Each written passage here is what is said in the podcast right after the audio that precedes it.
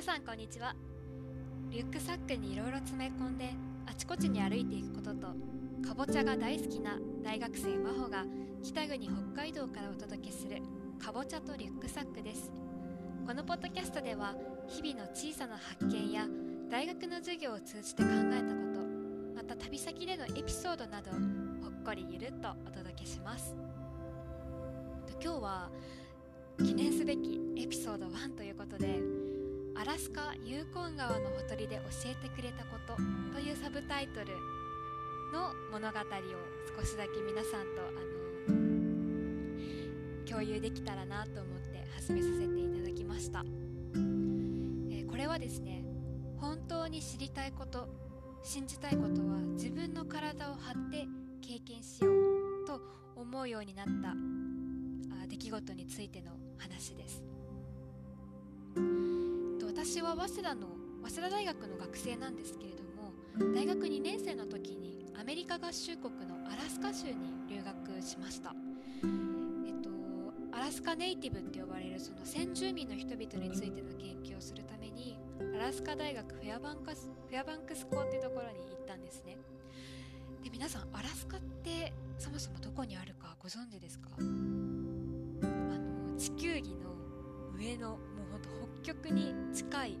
北極圏の近くにある、えっと、アメリカの州なんですけれども、えっと、カナダカナダの左側につながってるんですね。あのカナダがアメリカがあってカナダがあってそのカナダの左側の切れ端みたいなところあそこ実はアメリカの一部なんですよ。でオーロラが見えたりとか写真家の星野道夫さんが惚れ込んだ土地として有名な49個目のアメリカの州がアラスカ州で私が行った大学があったところです。でその先住民の人々について学んでいたんですけれども大学の講義を聞いてるだけではちょっと実感しづらいなっていう部分が、まあ、留学していてあの出てきて本当に知るんだったらもうちょっと自分の目で見て何か学べるものをつかみたいなって思うようになったんですね。でそこで私がいろいろ探していて見つけたのがワークアウェイっていうホストファミリーと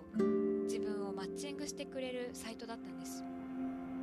ワークアウェイってご存知の方ももしかしたらいらっしゃるかもしれないんですけど、えー、泊まらせてもらう側つまり私たちがステイ先の仕事や家事を、まあ、ボランティアで無償で手伝う代わりにホストファミリーがご飯と寝床を無料で提供してくれるっていうサービスなんですね。で、まあ、私旅に行っても観光名所を巡るよりはその土地で生きる人々の生活に馴染んでいくスタイルが、えー、合ってるなって思うので自分にぴったりなサイトを、はい、その時見つけたんです。でそのワークアウェイのホストファミリーのプロフィールをいろいろ探していた時にけたのがそのアラスカの中にあるユーコン川っていう大きな大河があるんですけどそのユーコン川のほとりにあるルービーっていう小さい村でした。でこのルービーという村に住んでいるおじいさんとおばあさんがホストファミリーをやっていてでまあちょっとえこんなところに行けるのかなって思ってちょっとたまらなくなって急いであのメッセージを送ったんです日にちまであのお世話になってもいいですか?」って言ってメールあのメッセージを送った時にすぐに「あいいよいいよおいでその時その期間誰もいないから」って言ってくれて私はまあいても立ってもいられなくなって、まあ、リュックサックにいろんな大事なものを詰め込んでその小さな村に向かったわけなんですねでそのルービーというのはアラスカ先住民の一つの種族の一つであるアサバスカン種族の人々が住んでいる。本当に小さな小さな村でして。でそのルービーという村はね陸路がないんですよ。夏はその大きなユーコン川をカヤックとかボートで下れるんですけど私が行ったのはまあ1月の真冬で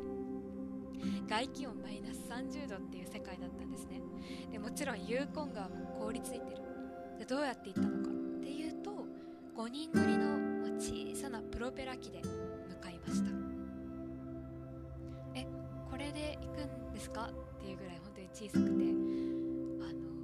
あのはい。とても 怖かったです。で人類がね踏み踏み込んだことないんじゃないかなっていうほどのなんだろう想像を絶するって言ったらちょっとありきたりな言葉なんですけどそんな景色の上を飛び越えていきました、まあ、1月ということで山も川も全てが凍りついた世界の上を飛んでいったんですけどまあなんかその景色が何だろう世界の終わりって感じじゃなくてまあ世界の始まりって多分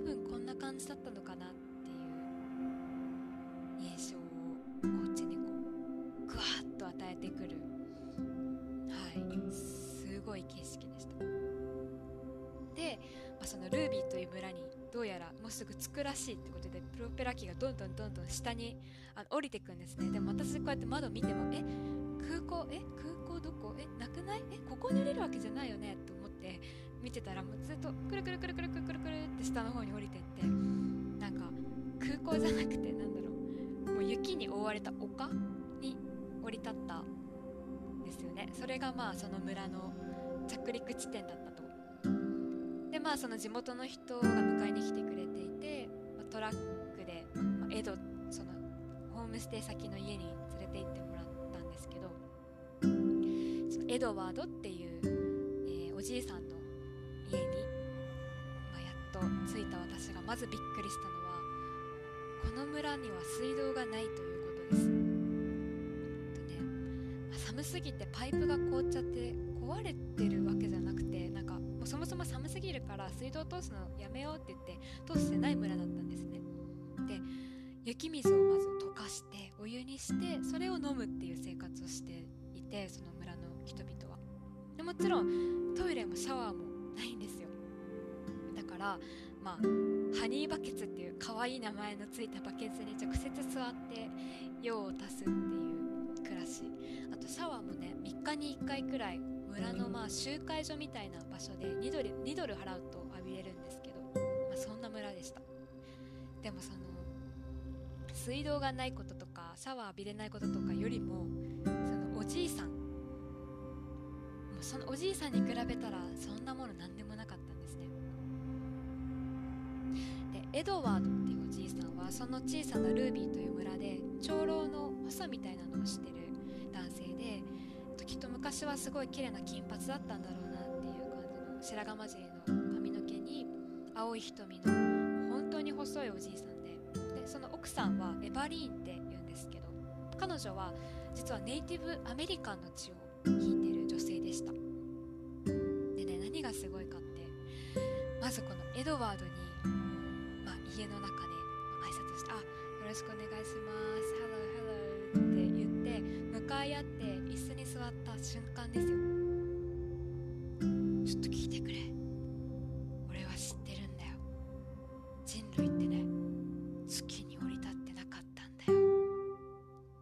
ん？はてなかける5ぐらいでした。自己紹介より前にですよ。いきなりアポロの月面着陸は嘘だったっていう話が始まってそこからノンストップ。と彼の「知ってるか。俺は知ってるぞ」っていう話が延々と繰り広げられていきました。例えば彼その話の後に言っていたのがピラミッドは宇宙人が作ったとか天気晴れとか雨とかは政府が操って作っているとか、温暖化はそもそも科学者たちの陰謀だとそういう話が始まってもう本当にね2週間弱、まあ、雪に囲まれた彼の丸太小屋でお世話になったんですけど水がないことより寒さより何よりも暖炉の前で延々と繰り広げられる彼のおしゃべりに圧倒されちゃっていやさすがにそれは嘘でしょって思うことばっかりだったんですね。で最初の方は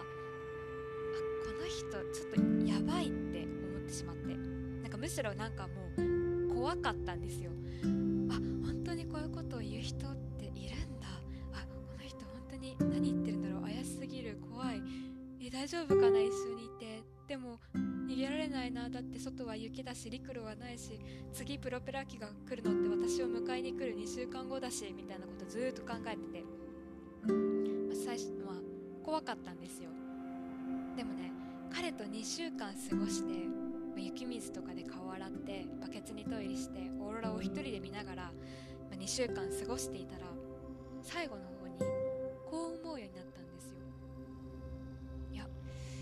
やばいのって彼なのかな？本当にやばいのってエドワードをやばいって決めつけてる私の方なんじゃないって、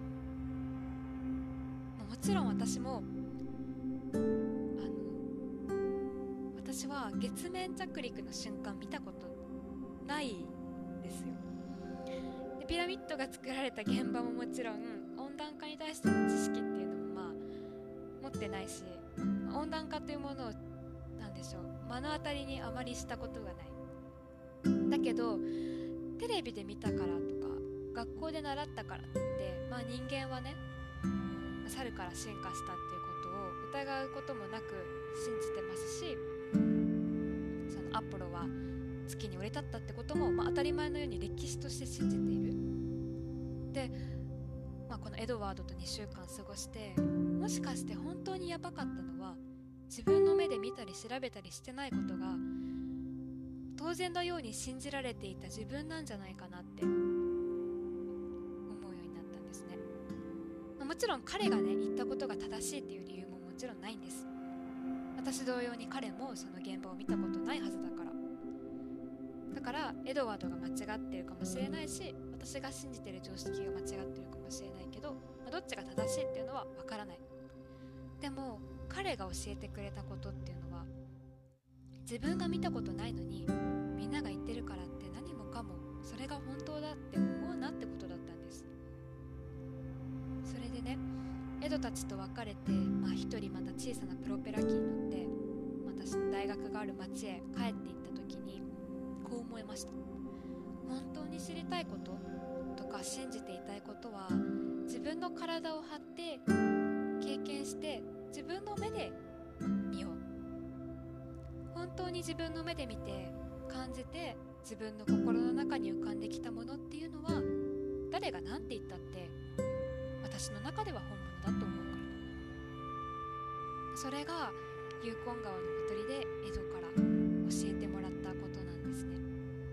本当に信じていたいことは自分の体を張ってから経験してから信じよう。はい。ちょっとあ全然10分に収まってないんですけど今回のエピソード1はこのアラスカユーコン川のほとりで教え喋らせていただきました、えっと、こんな調子で今日はこのアラスカでの話だったんですけどこれからは何だろうな日常普通に生きていて感じたことだったりとか皆さんとシェアしてみたいことだったりをこういうふうにゆるっと話していきたいなと思うのでもしまたあのここに立ち寄ってくださればすごい嬉しいなと思います。はい今日はありがとうございました。では。